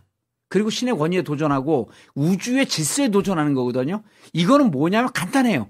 우리 제도적 질서, 우리 제도적 질서는 국민들이 오랜 민주화 투쟁 속에서 만들어낸 성과예요. 그냥 어느 날 갑자기 국회의원들 뚱땅뚱땅 만든 게 아닙니다. 여기서 그 뭐에 국가재정법이 있고 이런 법률 규칙이 있고 인수위 법이. 있고라고 하는 게 국회의원들이 머리 좋아서 만든 게 아니라 국민들의 노력과 국가의 미래나 이런 제도가 어찌해야 되는가라고 하는 국민들의 의지 속에서 나온 그렇죠. 제도적 산물이거든요. 정치 사회의 진보죠. 그렇죠. 구조화된 그, 거죠. 그, 러면서 그게 국민들의 의식이 높으면 높, 높을수록 제도는 더 정교화되잖아요. 이런 건데 그럼 우주의 질서라고 하는 것은 결국 국민의 질- 국민의 뜻에 따라서 만들어진 제도를 곧 우주의 질서라고 볼 수 있는 거야. 사회 질서니까. 이걸 무시하고 간다? 그럼 바벨탑을 쌓는 거예요. 그 신께서 이렇게 보는 거지. 바벨탑 쌓을 때까지 한번 쌓아봐. 갈 때까지 가봐. 이명박 전 대통령이 2007년도에 대통령 돼갖고 그렇게 잘 나가고 박근혜 대통령 5년 동안에 무슨 책이 잡혔는지 모르지만 박근혜 대통령보다 해외를 더 많이 다녀요. 대통령 10년 동안 누린 거야. 권한을. 감옥 갈 줄 누가 알았습니까? 그럼 내가 분명히 얘기했잖아. 다스 내 거라고 한마디만 좀 해줘라. 그럼 나 1조 원 재산, 재력가가 되니까. 끝까지 아무것도 안 하고 다스 다 뺏겼어요. 이 답답한 사람아. 그래서 봉도사님을 서울시장으로 이렇게 쓰신 분들이 많으시네요. 여러분들 도사입니다. 네. 이, 아니, 여러분들 도사 되고 싶으시면 이제 만드시면 되는 거죠. 나중에 네. 내가 그거 썼어. 그렇지. 내가 정봉주 그, 그 서울시장 그렇지. 될 거라고 생각했어. 말했잖아. 내가 그날 얘기했어. 하시면 되는 거죠. 그 노스트라다무스가 어, 200만 개를 예언을 했대요. 그 중에 몇 개가 그 중에 몇 개. 맞은 거야. 아, 참. 아니, 지금 16,000분 이상 들어오셨거든요. 어떻게. 라떼 크림, 어, 광고하고. 광고하고 네. 우리 자, 초대. 광고 우리 한 초대 분 손님도 좀 모셔야 됩니다. 예. 아, 공항. 과- 광고하기 전에 또 앵벌이 해야 돼요. 우리가 3월 8일서부터 노란 딱지. 노란 딱지가 그 전에 한 50%만 붙었는데 지금 100% 붙어요. 아, 그래서 이것을 통제하기 시작했구나, 아, 이제. 유튜브 진짜 나쁘다. 아니, 유튜브가 하는 거 아니에요? 그 그럼 누가 해요? 보수 유튜브- 진영에서 계속 신고를 아. 신고를 해요. 때문에. 그럼 누가 조직적으로 신고를 한다는 거야. 그럼 그쪽에서 부지런하네. 저- 조직적으로 하는 거죠. 그런 바이럴? 마케팅 우리 거 죽이는 거 하는 거지. 그러면 기본적으로 한 달에 그 몇백만 원 들어갖고 여러분들 그 출연료를 줬잖아요. 여러분들이 더 많이 뭔가를 도와주셔야 되는 거예요, 그러면? 그렇죠. 딱지. 아, 쇼핑을 열심히 해야 되는 거지. 쇼핑 후원이다. 뭐예요? 쇼핑이 후원이다. 아, 노란 딱지는요. 이, 이겁니다. 유튜브에서 같은 거. 유튜브에서 나오는 광고 수입을 나눠 줘요. 그 우리 정도면 이제 한 달에 몇백만 원이 들어와 한 5, 600 정도 들어오게 되면 여기 뭐 스튜디오 이용료 그렇구나. 여러분들 그 출연료 주면 이제 땡이거든. 그게 이제 안 들어오니까 어. 여러분들이 쇼핑을 더 해주셔야지. 예. 고맙습니다. 그래도 참 이렇게 예. 많이들 봐주시고. 그러면 그렇죠. 자 이제 광고하세요. 감동하지 말고. 봉황! 음. 여러분, 아, 저는 지금 목도 괜찮고 다 괜찮은데 마스크를 미리 오늘 쓴목 거고요. 좀 먹어야 돼. 봉황 좀 먹여. 어, 코로나 장기화로 음. 건강이 특히 염려되는 때입니다. 로얄 젤리 프로폴리스가 건강과 면역에 좋다는 거 다 알고 계시죠? 100% 국내산 토종 로얄 젤리 프로폴리스 화분 벌꿀이 이 한 봉지에 다 담겨 있습니다. 전통적으로 양봉업자들만 먹었다라고 하는 이, 아, 이 뭐죠? 이거 로얄 젤리 프로폴리스. 크, 봉황 로얄 젤리. 여러분 네이버 검색창에 봉황 로얄 젤리 아니면 집으로 go에서 검색하시면 구매하실 수 있습니다. 한 달 한 박스 분량이 89,000원. 근데 2 플러스 2 플러스 1 저희가 지금 세 박스에 17만 8천 원에 모시고 있습니다. 집으로 go 검색해 주십시오. 자, 로얄 젤리 저, 들어간 봉황 맞추고 가자. 자, 나라 뭐 17년 전 그 우리 봉도사 모습입니다. 이랬던 봉도사가 이렇게 예, 바뀌었죠. 아, 프로 땡땡땡을 먹었지만 별 효과를 보지 못했지만 나라 모를 먹으면서 지금의 풍성한 모습이, 모습이 되었습니다. 불신 듬성, 믿음 품성, 탈모인들이 많이 속으셨겠지만 믿으면 풍성해집니다. 다음 카페 풍성교를 검색하시거나 쇼핑몰 집으로 고여서 나라모를 구입해 주세요. 당장 효과보다는 3개월 정도 지나야지 봉도사처럼 될 수 있습니다. 믿는 자에게 털이 있나니 풍성교 또는 다음 카페 나라모 여러분도 풍성해지시기 바랍니다. 와. 자, 청교 나와주세요.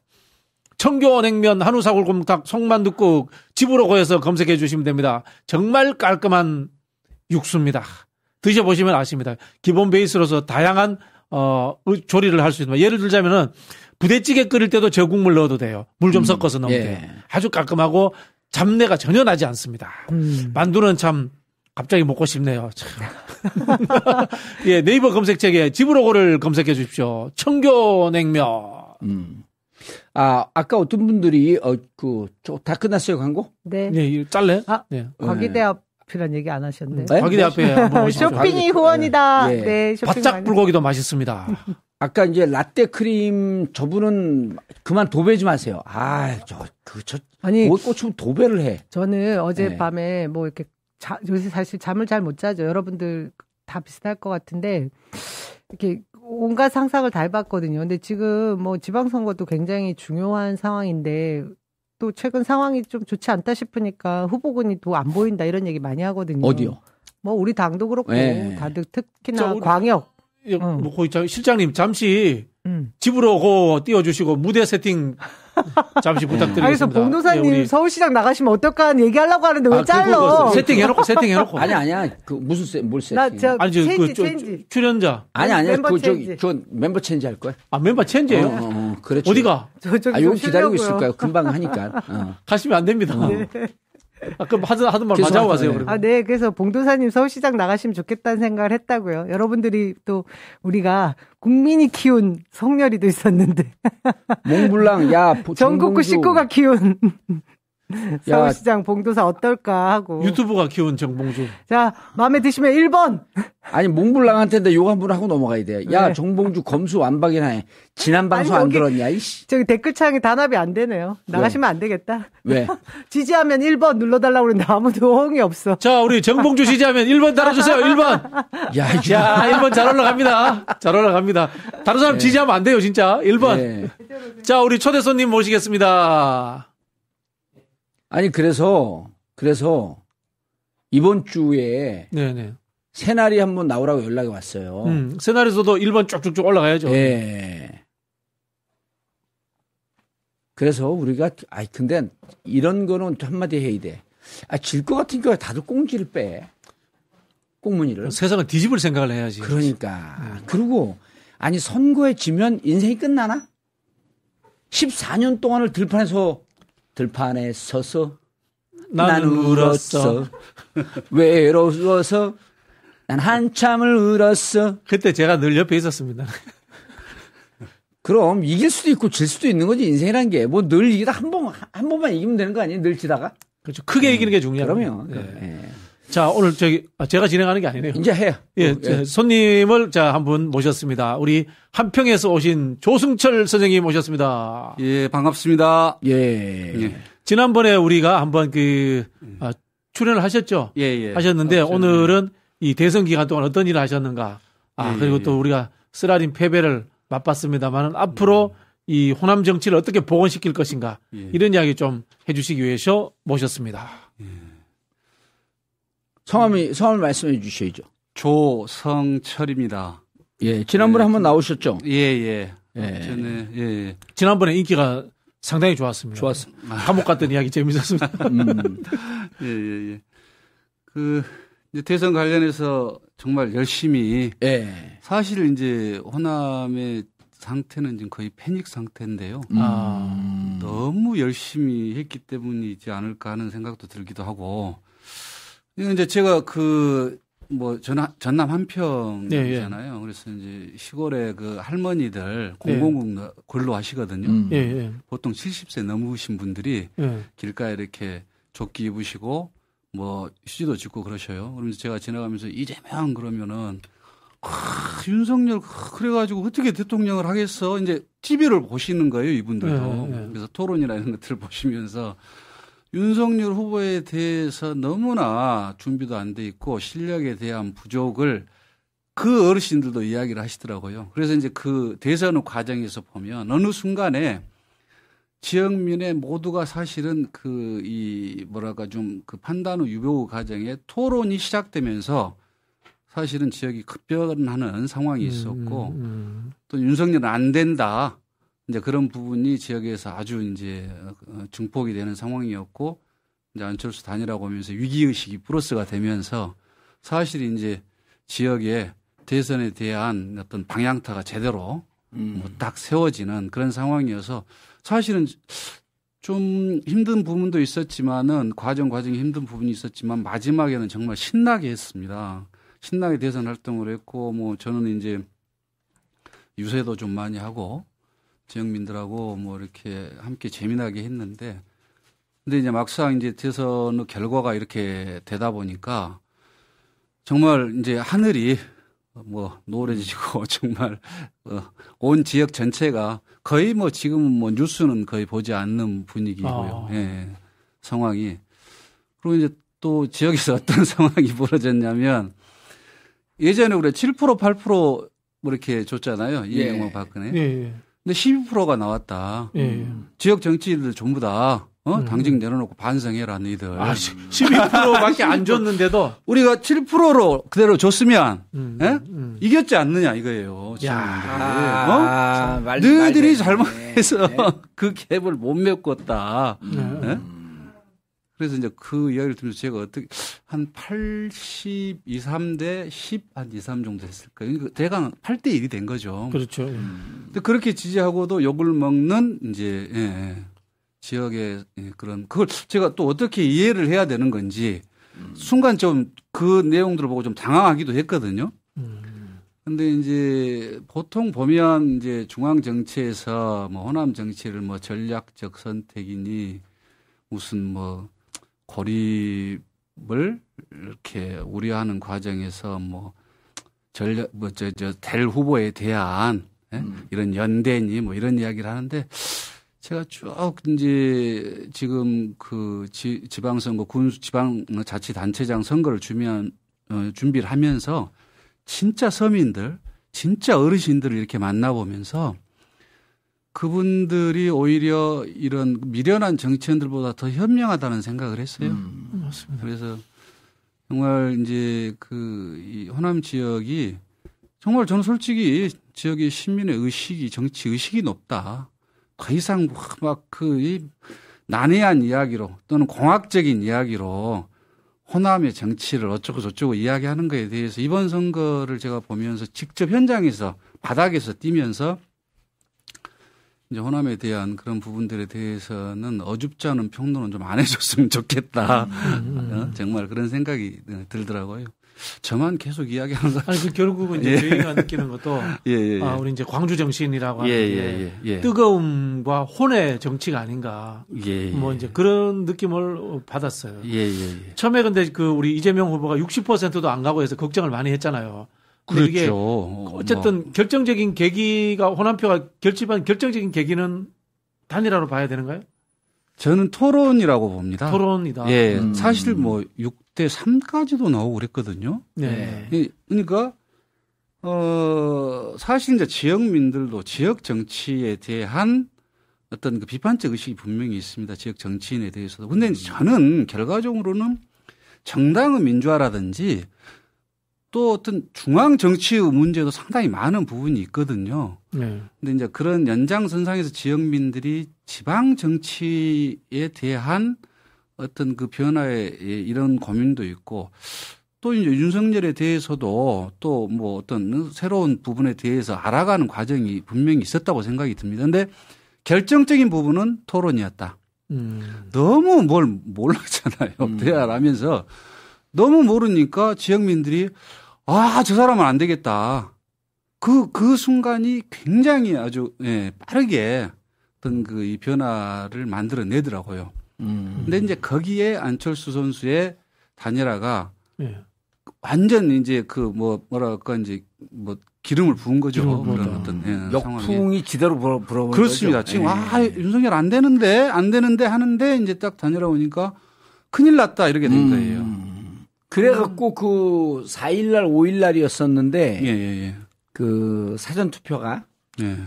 3일날 된 거 아니? 3일 아침 오전 그렇죠, 8시에. 그렇죠. 예. 그러고 나서 실질적으로 이제 안철수를 지지하는 분들이 국내당 때이기 때문에 호남이 꽤 있었거든요. 예, 예, 예. 그래서 안철수를 지지했던 호남 분들은 역풍으로 이재명 후보에게 확 돌았었고. 그렇습니다. 그다음에 이제 영남에 있던 안철수 지지하는 분들은 기권하고 음. 좀그 그런 영향이 오는데 근데 이번에 그 선거를 치러봤더니 아 역시 이 호남 민주당에 있어서 호남이라고 하는 거는 자기들만 찍은 게 아니라 이제 그 출향민들에게 계속 전화를 돌린 거 아니에요. 와, 이, 이, 이걸 대단했습니다. 보고 대단했습니다. 임박해갖고 예. 국힘애들이 깜짝 놀란 거야. 예. 어? 예. 저 당을 도대체 어떻게 이길 거야. 근데 이겨버렸는데?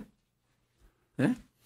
그때 아무튼 뭐 전화하자 전화하자 이게 네. 구호였어요. 아. 예, 뭐 그러니까 그분들이 다 제가 이를테면 좀뭐 4, 50대 그동안 우리하고 어떤 그런 공통의 어떤 그 의식적 그 공감대를 가지고 있는 분들이 그랬으면 네. 내가 그러는데 야, 60대, 70대 뭐 이런 분들이 그냥 뭐 그렇게 적극적으로 나서시는 부분에 대해서는 정말 우리가 또 호남호 정치에 다시 한번 평가해야 될 부분이 분명히 있다는 생각을 제가 이번에 피부로 느꼈습니다. 음.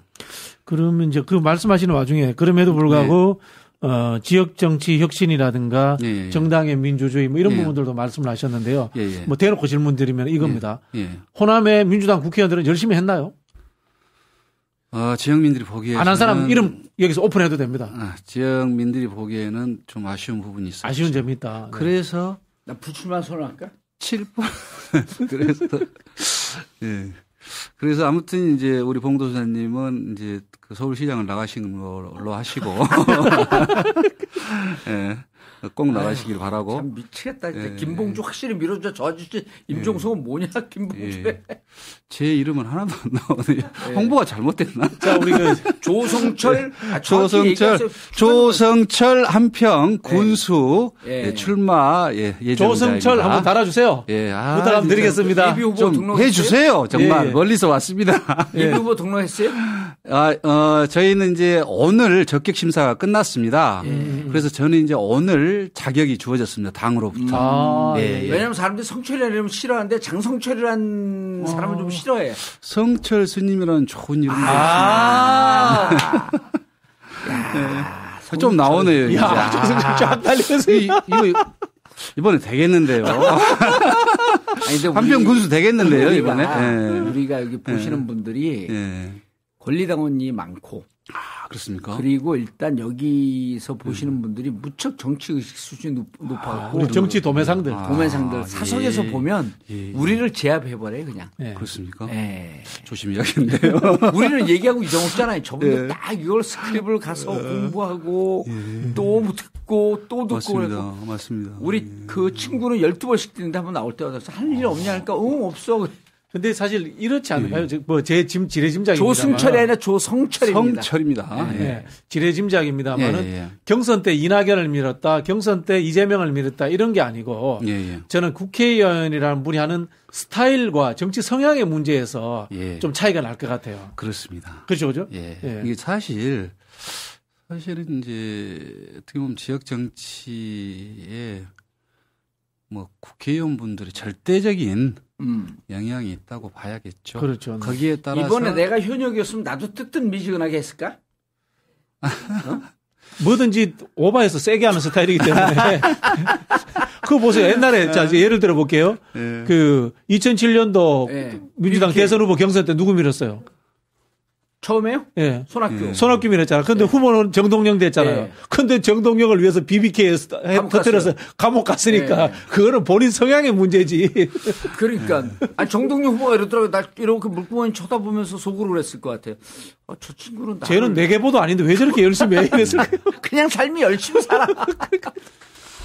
예. 이제 지역 정치의 문제는 사실은 좀 강제될 필요가 있다. 음. 좀 중앙에서 정당의 제도 개선이라든지 보다 음. 더, 음. 예, 좀 선진적인 또는 우리 이제 우리나라 벌써 선진국입니다만은. 선진국이에요? 예, 예, 예. 뭔가 좀 제도나 정당의 민주화나 공정의 문제가 좀 이제 우리 사실은 우리 국회의원님들의 손에 많이 달려져 있는 부분도 있고 그래서 이제 입지자들 입장에서는 좀 뭔가 그런 부분이 우리 봉도사처럼 그냥 화끈하게 음. 딱 뭔가 그런 것들이 되어지면 좋은데 정말 이렇게 좀 뭐랄까 눈치를 봐야 하고 음. 그 상황을 어떻게 될지 그 자불안석하는 그런 마음들이 정치 과정에 있어 있습니다. 그냥 예를 들어서 유권자하고 그냥 딱 내가 나 이런 사람인데 내가 정말 지역을 위해서 이렇게 할 수 있고 거기서 딱 평가를 받으면 음.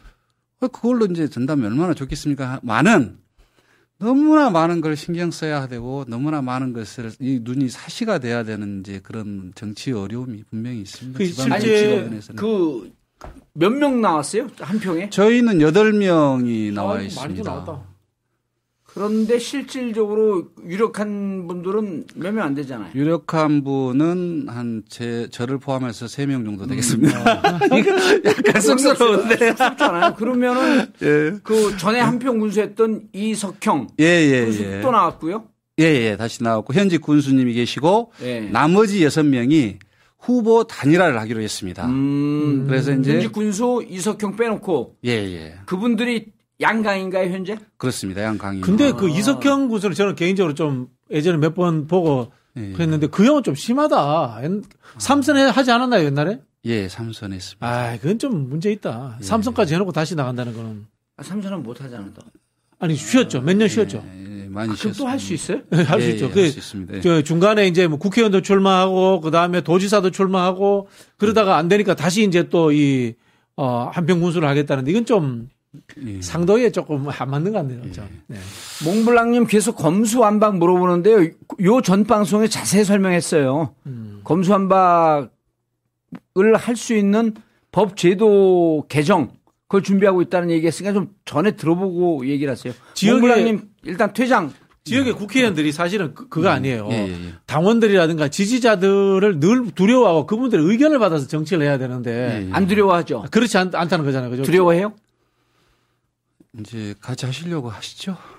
하지만 하지만 이제 저희들이 잘 모시는 상황이죠. 모셔야 되는 어, 상황. 네. 음. 저는 뭐 예. 국회의원 수도권 국회의원과 호남 국회의원하고 또 틀려요. 그런 차이가 있는 네. 것 같아요. 맞습니다. 수도권 국회의원 일단 지역구 하면 무조건 무릎으로 교단이거든요. 바짝 죽거든. 정, 사실 대한민국에 이제는 발전했기 때문에 정치인이나 국회의원 네. 이런 사람들이 어디 가든지 의리죠. 의리 아니라 거의 뭐 병정이지 뭐. 의리 돼야 돼, 을. 의리 돼야죠. 네. 그리고, 그리고 삶도 의리로 살아야 돼. 예, 을. 예. 근데 제가 의리... 김포 을에서 하려고 하다가 안 됐습니다. 그래서 이제 아무튼 뭐. 조성철 이낙연 개인가에 물어봤어요. 아, 저는 이제 이재명 후보. 일찍이 뭐 지지 선언했죠. 예, 예, 예. 경선부터 이제 지지를 했고요. 이제 호남이 이대한 게 그런 이낙연 우리 총련님 그리고 이재명 뭐 후보님 그런 정말 뜨겁게 싸웠습니다. 음. 딱 5대5 나왔습니다. 아. 예. 야, 정말 이건 저 깜짝 놀랐어요. 음. 근데 그 전남은 총님께서 약간 이기고 광주는 어. 이재명 후보가 약간, 약간 이기고 그래서 네. 합쳐서 5대5 나왔는데 그러죠. 네. 야, 이번에 그 결과를 보니까 그건 다 어디 가고. 아, 그렇죠. 그래서 호남이 무서운 데예요. 와, 네. 저 이번에 깜짝 놀랐어요. 호남이 어마어마한 데야 그래서. 정말 훌륭한 데야 진짜. 민주당은 입니다. 호남이라고 하는 근거지가 있기 때문에 너무너무 이게 예. 그 역사 전통 힘이 있는 거예요. 그렇죠. 예. 맞습니다. 원 고향은 어디세요? 전남 한평입니다. 한평. 전남 광면. 한평군? 예, 한평군 신광면. 오, 저는 해남군 바로 옆에요. 바로 어, 옆에. 어, 어, 예. 해남군 예. 옆에 해남 노원군. 강진노. 노원군 공릉면이라고 전남. 예. 우리 호남 향후에 갖고 노원군 예. 공릉면이라 그래 그래 내가 거기 어딘지 알아 여기 옆에 있지. 저는 저기 무안 바깥에서 무안 향후에 나갔습니다. 네, 잘하셨습니다. 아, 우리는 여기는 경상도, 네. 저는 경상북도, 네. 넌 경상남도? 경상북도죠. 경상북도. 예. 저는 뿌리가 경상북도의 봉화. 경북 음, 봉화. 예. 태어나긴 서울에서 태어났고. 예. 아, 그 우리 평생 민주당 하는 거에 자, 자, 자부심이 있어. 아, 예. 민주당 그렇죠. 언제부터 했어요? 한 20년 더 됐죠. 그래요? 오, 네. 오래된 난 얼마 네. 안 됐어요. 나는 한 70년 됐어요. 우리 부모 때부터. 네. 그, 그 말씀하시는 수준이 거의 김동연 안민석 같은데요. 왜요? 경기도 몇 년 사셨어요? 30년 사셨고. 에이, 이런 바보 같은 50년 사셨고. 그거 갖고 따지냐. 아유, 씨. 아, 정말 훌륭하신데요, 다. 예, 훌륭한 분들이에요. 될것 같습니다. 아니, 그래서, 그래서 자, 이석형. 예, 예. 현재, 아, 전직 군수 말고. 예. 또 현직 군수 말고. 예, 예. 그, 나머지 여덟 명이 있는 여섯 명인데 이 여섯 명이 단일화하기로 했다. 단일화 여론 조사를 통해서 단일화 단일화하기로 했는데 여론 우리 그 조성철 후보가 될 가능성이 몇 프로예요? 현재 여섯 명 중에 제일 높아요? 제가 보기에는 이제 5대 5라고 생각을 합니다. 아. 예, 5대 5고. 그것도 만만치 않은 후보가 한 명 더 있군요. 아, 그렇습니다. 예, 음. 그뭐 지역에 이제 그동안 뭐 계속 도의원, 음. 조합장 뭐 다들 또 군수 후보 이제 출마 경험이 있으신 분 뭐 이런 분들이 다 이렇게 능력이 있으신 분들이 있어서 제가 보기에는 이제 서로 어려운 상황이지만 음. 어 뭔가 좀 시골이 돈이 많이 드는 선거를 합니다. 음. 아, 그거 하지 말아야 되는데. 그래서 돈 안 드는 선거 네. 좀 합시다. 그리고 돈 선거를 해가지고 뽑은 사람들이 과연 좀 선거하면 그 유권자도 완전 예. 돌아버리는. 그 나중에 그걸 또 갚아야 되는 거예요. 그렇습니다. 그다 빚이에요. 빚이죠. 네. 네. 그리고 이제 또 그런 과정에서 예. 이제 또 좋은 어떤 그 정치인이 뽑히고 또 성장하기는 어렵죠. 쉽지 않습니다. 어, 그러면 돈으로 된 선거 음. 그런 정치인들 이제 없어져야 돼. 지역은 아직도 그게 살아 있어요, 근데. 아, 심각합니다. 저 이제 뭐 선거 한다고 내려가니까 뭐 이제 뭐 50억, 막 많게는 70억 이야기를 하서 제가 아, 도대체 그 예? 돈, 돈, 제가 그 느낌이 없어서 그래서 이제 70억? 몇, 몇몇 이제 소수긴 한데 일단 1차적으로 돈이 있느냐 이런 이야기를 하시는 분들도 계시고 아, 그래서 그래서 지역의 현실이 이제 그런 부분들이 있는데 이제 그래서 사실은 이제 그 정당에서 과정이 또 음. 중요하겠다는 생각도 많이 드는 거고요. 좀더 음. 정말 지역민들을 위해서 일을 잘할 사람을 좀 뽑아주는 거. 이게 이제 보장이 되는 것이 사실은 이제 우리 중앙 정치의 그렇죠. 책무이지 않을까. 예, 예 저는 알겠습니다. 이제 그 부정적인 얘기보다 그런 걸 이제 가서 이제 좀 바꾸 바꾸고. 예, 예, 예, 예. 예를 들자면 이런 이런 부분 그게 예, 예. 그럼에도 불구하고 호남에서도 네. 민주화 운동을 하신 이 경력을 가시신 분이 생각보다 후보가 별로 없죠. 저희는 저 혼자더라고요. 아, 지난번에 얘기했는데 또 한 번 강조해 보세요. 징역 갔다 온 거. 남측에 갔다 온 이야기를 왜 그리 즐거워하세요? 잊어먹거든. 음. 예. 간단하게. 예, 1분, 예, 1분 동안. 예. 1분 동안 징역 자기소개서. 예. 제가 89년에 예. 그 이철규 열사 예. 진상규명 관련한 예. 거의 학생운동을 하면서 보인 학생운동 예, 활동가 그렇죠, 있었죠. 예, 예, 그래서 3년 10개월 89년에 예. 들어가서 93년에 출소를 했습니다. 그래서 상당히 이제 혼란스러운 89년도에 들어갔고 93년, 에 출소를 했습니다. 아, 3년 살은 조성철 예. 조성철 동지가 감옥 살 때 나는 미국 유학을 가 있었네. 와. 저는 이미 그 전에 1년 6개월 갔다 왔으니까. 아, 예. 네. 그런데 다녀오셨네. 예, 그러면. 그 뒤에 한번 더 가셨잖아요. 예. 그건 최근에 갔다 온 거고. 우리 집사람이 절대 가지 말라고 이제. 아, 방송에서 엄청 조심해요. 응? 예. 그래서 이제 어, 전... 조대 이철규 여사 아시는 분이 있네. 어, 그렇습니까? 아, IBH. 아, 예. 예, 예. 조대 이철규 열사. 예, 예, 예. 예. 예, 예. 그래서 이제 그런 그 어, 젊은 시절을 보내고 뭔가 지금 제대로 한번 음. 동네 정치 한번 바꿔보고 싶은데요. 많이 응원해 주시면 예 정말 뭔가 좀 다른 정치 지역에서 해보고 싶습니다. 그럼 자 두 번째 정체성 네. 부분 네. 이재명 후보와의 인연. 이재명 왜 이재명 후보를 지지하게 됐는가?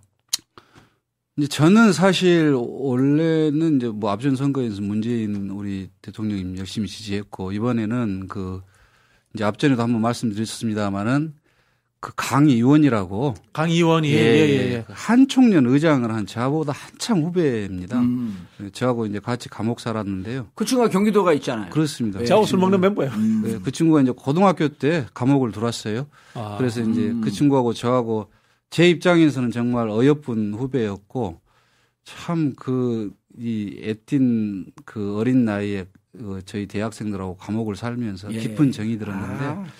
그 친구가 그렇게 이재명 후보님에 대해서 정말 어 저에게 이제 이야기도 많이 하고 그래서 그러면 그렇게 이제 시작이 돼서 가장 믿는 사람이 그렇습니다. 누구 지지하고 후원하면 일단 그 예. 사람 보고 하는 거예요. 그렇습니다. 강 의원이가 한총련 일기 회장이잖아요. 예. 일기 회장인데 저보다도 후배인데 어 저기 그 사진 검색 한번 해보세요. 우리 조성철 선배님보다 열 살은 더 많이 들어 보여요. 강의 강의 의원, 강 의원. 위원, 위원, 위원. 예, 아, 지난번에 얘기했었죠. 예, 예. 예. 그래서 강 위원의 그 친구 따라 강남 간다. 예, 예. 강 위원 네가 그렇게 열성적으로 믿으면 너와 나의 동지적 믿음으로 난 이재명 후보를 지지하겠다. 예. 심플한 거예요. 공부를 또 했죠, 제가. 예.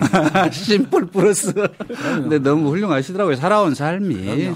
예. 자, 그러면은 이제 세 번째로 예. 호남 정치를 어떻게 바꾸겠다. 네 번째로 한 평을 어떻게 바꾸겠다. 예. 이거 이제 이야기 1분씩, 1분씩. 예, 예, 예. 저 지금 권 실장 초조해. 이제, 이제 호남, 예, 예, 호남 정치에 대해서는 저는 사실 이제 우리 그 뭐 이제 호남민들에게 대해서 그냥 존경한다는 말씀 드리고 싶고 제가 그걸 어떻게 하겠다 하는 정도 수준은 음. 이미 이제 넘어섰다고 생각을 하고. 간단하게 오늘 예, 얘기한 대로 돈 드는 정치 안 하겠다. 그렇죠. 돈 쓰는 정치 안 하겠다. 네, 맞습니다. 네. 이제 운동권 출신의 배짱으로 예. 절대 그거 안 한다. 그렇죠. 그렇죠. 예. 음. 그런 부분이고 저는 또 이제 뭐 어찌됐든 간에 그 지역에서 사실은 굉장히 낙후돼 있는 게 사실입니다. 네. 호남이. 그러면 맞아요. 저는 이제 우리 문재인 대통령 정말 존경합니다만은 지역 균형 발전에 대해서 너무 일을 안 하셨어요. 지역에서. 음, 그런 건 아, 그런 거는 제가 너무 아 이제 비판할 필요 없어요. 그 지역에서 열심히 하면 되고 너무 안타까워 가지고 네. 네. 그런데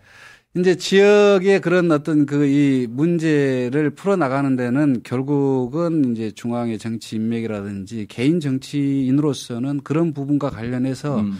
뭔가 좀 적극적으로 뛰고 음. 또 균형 발전이 왜 필요한가 그런 전도사로서 네. 정치인의 역할 지역 네. 한평이라는 데가 지금 3만 명 정도 돼요. 계속 아. 줄고 있죠. 아, 정말 그 무소멸 지역이네요. 그죠? 안전 소멸 지역이고 앞으로 정말 더 심각할 상황인데 네. 그런 문제를 해결하기 위해서는 정말 좀 뭐 뭔가 좀 사명감을 가지고 열심히 뛰지 않으면 정치인들이 뛰지 않으면 도저히 해결할 수 없는 문제입니다. 음. 사실 이제 그런 문제 관련해서도 뭐 농어촌 기본소득이라든지 그런 어떤 그 우리 민주당에서 대선 후보가 했던 그런 정책들이 잘 이루어졌으면 좀 극복할 수 있겠다라는 음. 그런 생각을 했었는데 지금 이 상태에서는 정말 개인 개인 정치인들이 특히 이제 호남은 더 낙후돼 있는 상태고 음.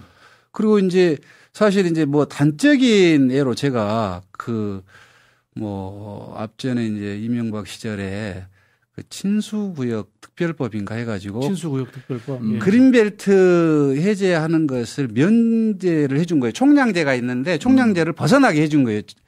친수구역을 근데 나, 그 낙동강 변에는 뭐 에코시티인가 한 5조 예, 들여서 했어요. 예, 5조 맞습니다. 예, 예. 근데 승천보라고 여기 영산강 변에 있거든요. 예. 우리 이제 그 3조 정도 해가지고 올리고 그런 예. 과정에서 또 뭐 5천억 뭐 다시 올리고 한 푼도 안 됐습니다. 음. 그래서 이제 그런 어떤 그 이 뭐랄까 이제 지역의 수도권과의 불균형도 있고 영남과의 불균형도 있고 그런 문제에 대해서 우리 이제 지역 정치인들 저를 포함해서 지역 정치인들이 그런 문제에 대해서도 정말 깊이 고민하고 해결할 수 있는 어떤 그 노력들이 있어져야 되는데 균형 발전에 대한 것이 정말 저에게는 가장 예. 큰 하두이다 음. 음, 음. 어, 하는 생각이 듭니다. 그래서 소멸위기 극복하는 방안도 여러 가지로 고민을 해봅니다만은 음. 제가 이제 또 한 가지 정말 하고 싶은 것은 여기는 뭐 사실 농도 아닙니까? 그래서 농민들을 잘 살게 하는 게 소멸 위기를 극복하는 것인데 음. 이제 도시는 산단이라고 해가지고 뭐 부지야, 뭐 R&D, 뭐 음. 세금, 인건비 엄청나게 투자를 해주지 않습니까? 예, 예, 예. 곳곳에 만들고 어마어마한 대규모의. 근데 시골은 농업기술센터라 해가지고 조그만한 산당 규모의 어떤 그런 정도거든요. 음. 그리고 그건 이제 공무원들이 주도해서 합니다. 음. 그 무슨 발전이 얼마나 있겠어요. 사실은 농업 생산 기술 단지를 도시의 산업 단지처럼 곳곳에다가 음. 정말 농민이 그 어떤 스마트한 농업 뭐 AI가 아, 됐건 정보통신이 됐건 뭐 로봇이 됐건 드론이 됐건 뭐 응? 어떤 그 이 수급 조절이라든지 여러 가지 뭐 할 수 있는 것들이 음. 지금은 기술적으로 4차 산업과 연계해서 할 것이 너무 많지 않습니까? 그러면 그런 농업을 하는 사람들을 그 산업 단지에 모두 모아서 집약적으로 해서 좀 대단위에 도시 그런 대단위의 산단을 만들시 농업 산단을 만들면 사실 이제 중국이나 이런데 친환경이라든지 그런 기술 개발에서 육체 노동 좀 줄이고 고부가 가치 농업을 하게 되면 수출도 할 수 있고 또 농업의 어떤 기후 변화 대응에서 전략 산업이나 안보 산업으로도 음. 나갈 수 있는 거거든요. 그래서 이제 그런 부분을 한평에서 먼저 제가 공격적으로 한번 만들어 가지고 예. 유의지가 있으면 한번 거기다가 산업 던지 만들듯이 정부 자원이라든지 집중 좀, 그, 좀 끌어서 그런 걸 모범적으로 한번 만들어 가지고 농촌의 어떤 소멸위기라든지 또 음. 농촌이 균형 발전에 좀 거점이 될 수 있도록 음. 그러면 또 부동산 문제도 해결될 수 있는 알겠습니다. 거 아닙니까? 뭐 예. 혁신도시나 이런 데도 좀 내려올 수 있게 음. 주거나 그렇죠. 교육을 플러스 하듯이 농촌에도 전원주택을 잘 만들어서 또 기촌할 수 있게 하면 사람들이 좀 너르면 수도권에서 부동산 가격도 좀 내려오지 않을까요? 알겠습니다. 그런 생각들도 예. 들고 그래서 좀 다양한 고민들이 많은데 음. 예, 이제 시간이 많지 않은 것 같으니. 알겠습니다. 그 한평 군수에 예, 예, 예. 출마한 예비 후보 조성철, 예, 어, 89년도 정통 운동권 출신으로 어, 감옥도 어, 징하게 갔다 왔고. 이재명 그리고 이재명 후보를 이번에 어 경선 때부터 지지했고. 경선 때부터 지지했고. 예. 그래서 여러분들 정체성, 정통성은 어 분명합니다. 그리고 이분에게 한평을 어, 지역균형 발전, 그다음에 농촌을 어, 소멸 위기에 그 빠져 있는 한평군 같은 것을 제대로 좀 살릴 수 있는 그런 의지를 발현할 수 있도록 기회를 주시기 바라겠습니다. 제가 그 감사합니다. 그 국가규정발전위원회에서 인구 소멸 예, 예, 예, 담당했었지 않습니까? 예, 한번 예, 예. 찾아뵙고 저도 아이디어 있으면 조금만 한라도 보태도록 아, 하겠습니다. 너무 고맙습니다. 너무 고맙습니다. 예, 절바가 문제입니다. 고등학교, 중학교 어디 나오셨어요? 한평 중학교 나왔어요. 한평 중학교. 초등학교는요? 한평 초등학교 나왔어요. 한평 초등학교. 고등학교. 금호 고등학교 나왔습니다. 금호 고등학교부터는 광주인가요? 그렇습니다. 광주입니다. 아, 광주 네. 시험 받고 들어왔을 때인가요? 그때 아, 연합고사 실 때다. 어, 그렇죠, 그렇죠. 연합고사 저희하고 같은 어, 저보다 약간 예, 미시니까 연합고사 예, 실 때. 예, 예. 알겠습니다. 예. 한평중학교, 한평고등학교? 예, 예. 아, 금호고등학교, 금호고등학교. 아, 그렇습니다. 어, 딜 가? 예, 예. 예, 우리 다, 다 끝났어. 자. 야. 예. 그 조성철 후보님 열심히 하시고요. 그리고 또 기회 되시면 예, 예. 후보가 돼서 예, 예. 다시 한번 좀 나와 주시기. 아, 못한 예. 이야기가 너무 많아 가지고. 예, 그럼요. 또, 또 나오고 싶습니다. 오늘 국방부 국방부 출신이라고 예. 시간이 없었어. 예, 마지막으로 인사 말씀하시 끝내겠습니다. 예, 예, 너무 감사합니다. 지금 댓글 보면서 기운 엄청 받아 가지고 예. 내려가서 4월 아, 중하순에 민주당 음. 후보가 꼭 돼 가지고 지역 발전에 어떤 선봉에 설 수 있도록 하겠습니다. 감사합니다. 알겠습니다. 알겠습니다. 감사합니다. 정봉주의 전국구 마치겠습니다. 자, 인카 예. 봉도사님 서울시장 나오세요. 예, 그냥 조금만 이수원님 감사합니다. 럭키님, 럭키님, TK님, 이름 없음님, 청와대 터 때문에 화성별님, 이수정님, 시연님, 시연 우리 딸인데 재명장님, 미스미스터님, 오영희님, 소화 원미경님, 소화 원미경님, 킴님, 킴님, 왕금이님, 시연님, 깨알깨알님, 메로나님, 깨알깨알님, 메로나님 또 이화님, 빨강머리애님, 이미영님, 경숙방님, 스마트더스넷, 스마트더스넷님, 아자 아자. 자 원경초님, 음, 성선님. 자, 모두 모두 감사합니다. 예. 감사합니다. 자, 정봉재 전국구 마치겠습니다 감사합니다. 감사합니다. 감사합니다.